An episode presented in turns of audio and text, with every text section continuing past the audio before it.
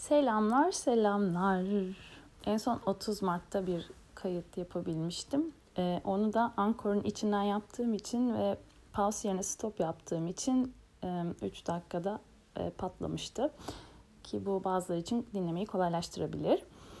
Nereden başlasam, nasıl anlatsam böyle sürekli aklıma bir şeyler geldi ve sürekli anlatmak istedim. Ama tabii ki bir türlü eyleme geçemedim. Yine bu geçen sürede 17 ee, gün, 18 gün falan olmuş. Ama bir yöntem geliştirdim. Aklıma gelen şeyleri bu defa not ettim.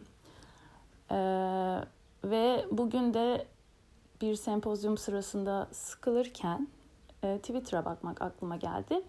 Ve tatlı mesajlar ve bazı bildirimler gördüm. E, bunlardan bir tanesi e, abla diye başlasa da her ne kadar çok tatlıydı. Kayıtları anneme yolladım. Ee, çünkü kasıtlı yaptığımı düşünüyor.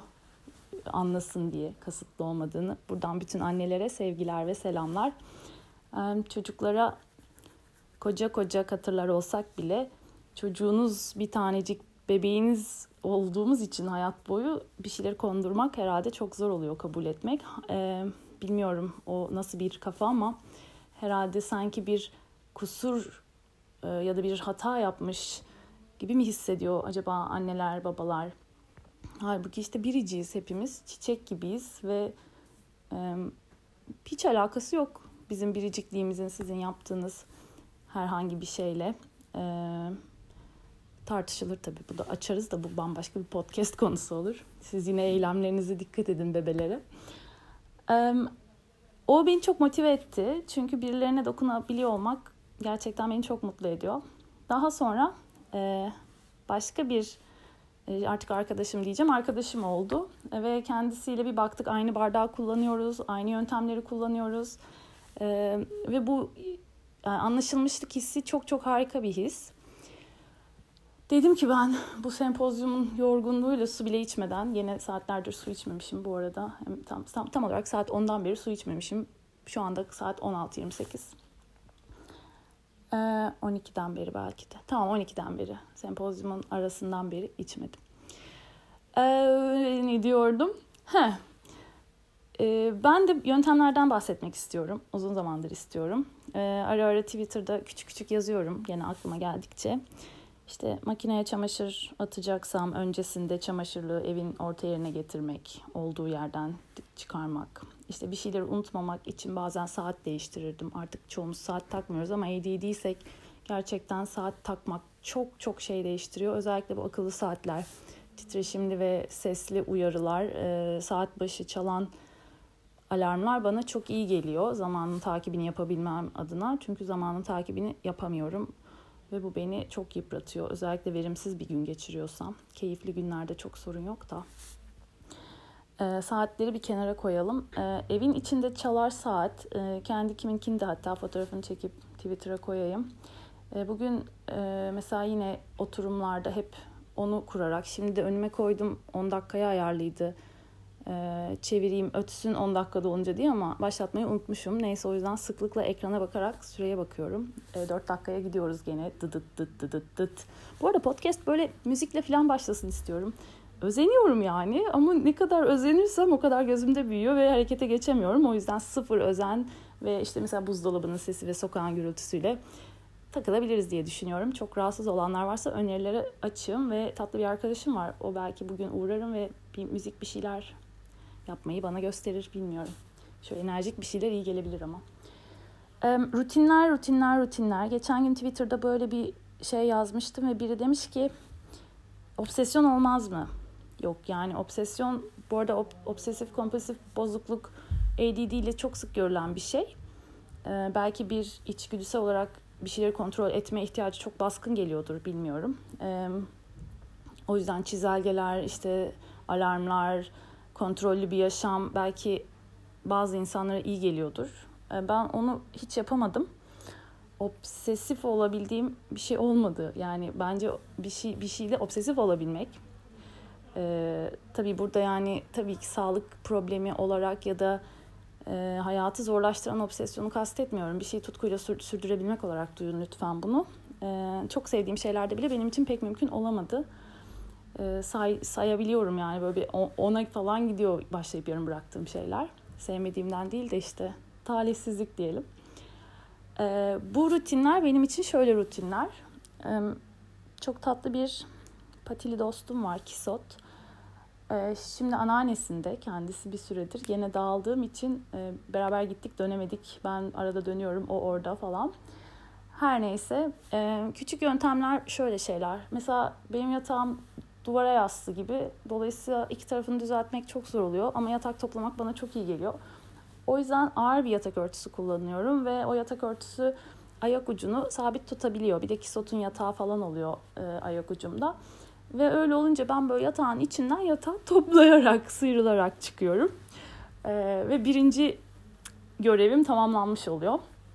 Sonra hemen yatlı evim benim çok küçücük ve 10 adımda bütün evi turlayabilirsiniz. Tek fişe takarak bütün evi süpürebilirsiniz tek prizle. Bu e, müthiş bir lüks. Tabii keşke biraz daha büyük olsaydık. Kisot koşamıyor yavrum yani koşacak yer yok evde. Ee, hep şu şeyle karşılaştım. Ya işte kedinin maması suyu aksıyor mu? Bunu farklı farklı iki insandan duydum. Gerçekten böyle e, tahammül edemediğim bir tepki veriyorum burada. Yüzüm yüzüm düşüyor böyle Frankenstein gibi kulaklarımdan alev falan çıkıyor. Ee, kedinin maması suyu tabii aksamıyor. Yani çünkü ben evet ADD olabilirim ama ben 34 yaşında bir insanım ve ben hatalarımdan ya da yanlışlarımdan işte ders alabiliyorum. Kendimi bir noktaya kadar her konuda olmasa da bazı şeylerde terbiye edebiliyorum ve e, bir vicdanım, insafım falan var ve bir canlının sorumluluğunu aldığımda onu aç ve susuz bırakmamak birincil önceliğim haline gelebiliyor. Ee, ben çünkü dış motivasyonla çalışan ve dış baskıyla çalışan bir insanım. İç motivasyonum yok ama başkalarına karşı sorumluluklarımı o kadar ön plana çekiyorum ki e, artık yiğitliğe bok sürdürmemek mi demeliyiz bilmiyorum. O yüzden onlar pek aksamıyor genelde. Gerçi hayatım çok alt üst olduğunda bakıyorum yaşım ilerledikçe onların da aksadığı oluyor. Ee, bugün konuşuyorduk e, arkadaşımla. Yani yazışıyorduk Twitter'da ve şeyleri fark ettim. Yani teşhisten önce bile aslında bir şeylerin ters gittiğini insan anlıyor ve kendince yöntemler geliştiriyor. Mesela sürekli sağa sola bakmak, e, etrafı gözlemek ve dinlemiyormuş gibi gözükmek, söz kesmek. Söz kesmeyi hala yani ben bir şey yapamıyorum maalesef. Ben söz kesiyorum. Kendi sözümü bile kesiyorum genelde. Nerede kalmıştım diye. Ee, ama en azından bakışlarımı kurtarabilmek adına hep böyle ben e, trafiğin tersi yöne oturmaya çalışırdım. Ayna karşısı olmasın, ekran karşısı olmasın ve ne bileyim kafenin en manzaralı yeri olmasın. Tercihen karşımda duvar ve dinlemek istediğim arkadaşım olsun gibi. Dolayısıyla önemli şeyleri lütfen çok uyaranın olduğu yerlerde konuşmaya çalışmayın bizlerle. E, dinlemek zaten gerçekten zor. Dediğim gibi ben her ciddi konuşmada kafamda kaçıncı Serdar Ortaç şarkısı çalıyor tahmin bile edemiyorum. 8 dakika olmuş. Ee, bu bunu nasıl becereceğim bilmiyorum ama hızlıca şey yapayım. İşte yatağı topladım çıktım ya mesela. Kisotun mama ve su kabı. Evin öyle stratejik bir yerine koymuşum ki hiç düşünmeden koydum. Ee, ama tam yatak odamdan iki adım atınca duvarın dibinde yani ilk gördüğüm yerde e, mama ve su kabı duruyor. Ve o yer ev o kadar küçük dedim ya zaten sokak kapının da iki adım ötesi olduğu için kapıdan çıkarken de son bir bakış attığımda en son gördüğüm şey mama ve su kabı oluyor. Ve genelde şöyle bir tekerlemeyle çıkıyorum evden. Çanta, cüzdan, anahtar, telefon, kisotun maması, suyu, kumu diyorum.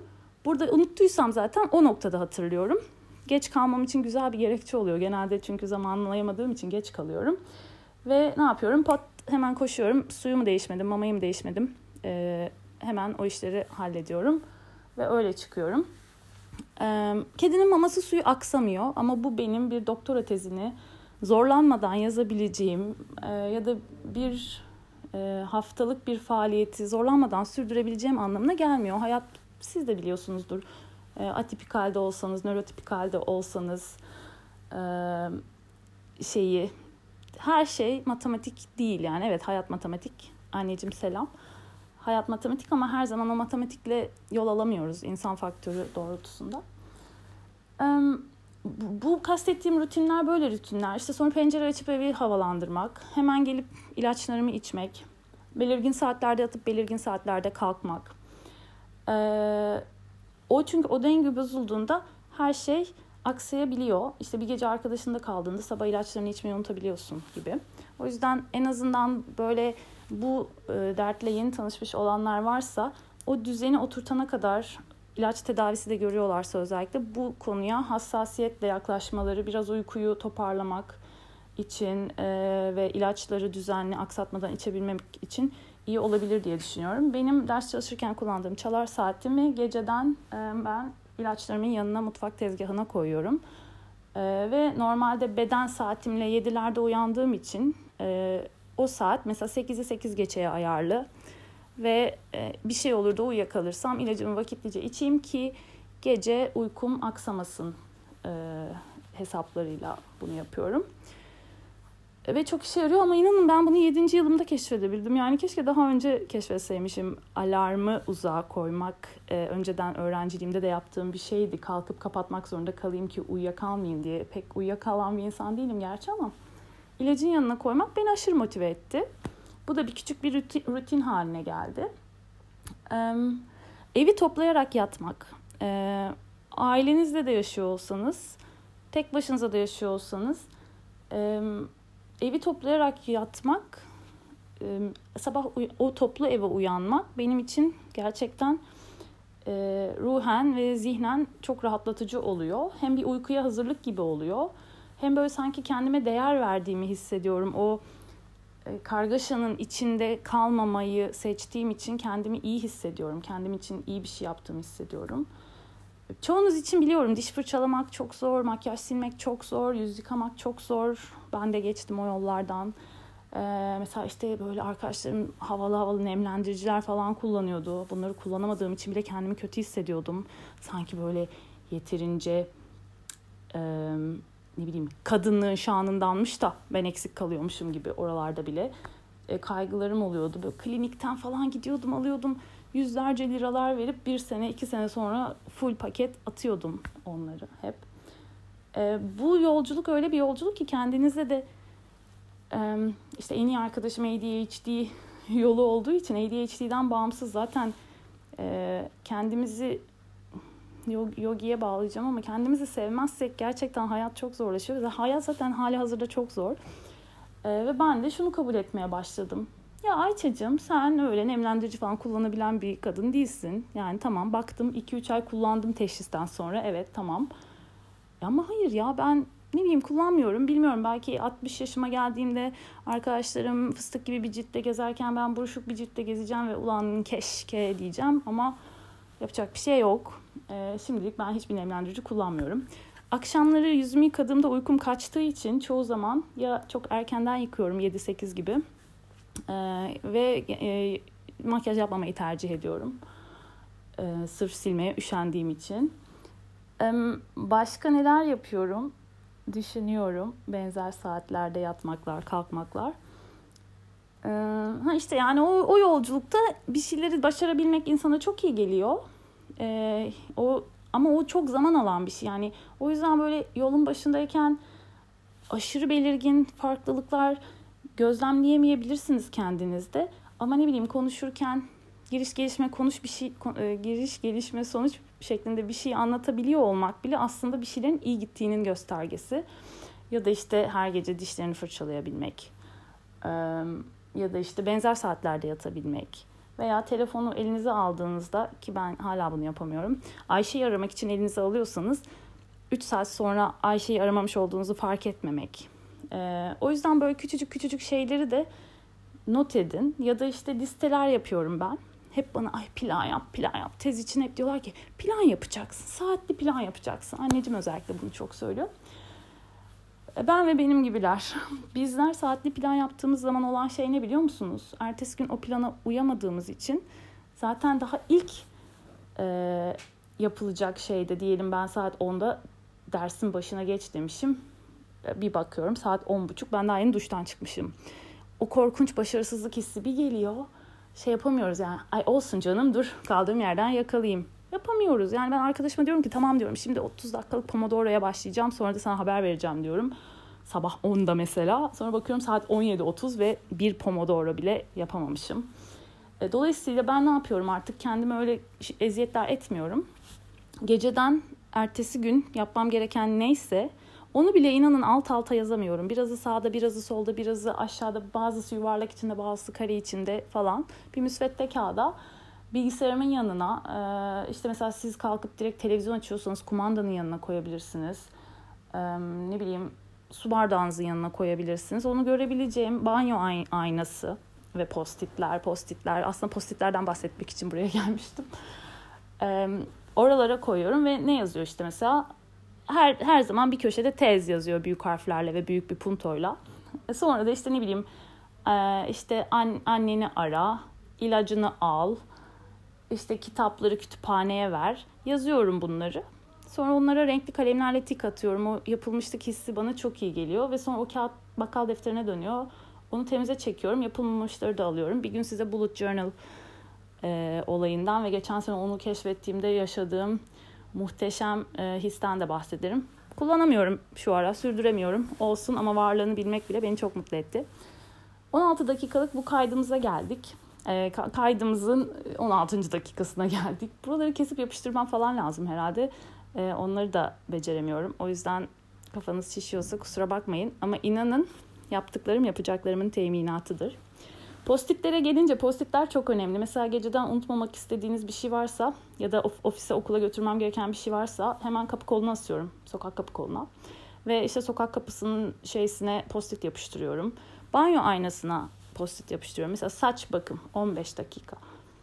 En son ne zaman baktım saçlarımı hatırlamıyorum ama onu orada görmek e, en azından iki hafta sonra yapabilmemi sağlıyor o gün ya da yarın yapamasam da. Yalnız postitlerle ilgili en önemli şeylerden biri şu. Birincisi e, dandik olmasınlar, yapışkanı gidip düşmesinler, sağlam yapışsınlar, kaliteden kaçmayınız. İkincisi de postitleri kullandınız evet ama eğer postitlere duyarsızlaşırsanız yani sürekli o postit orada durursa bir müddet sonra onu görmemeye başlayacaksınız.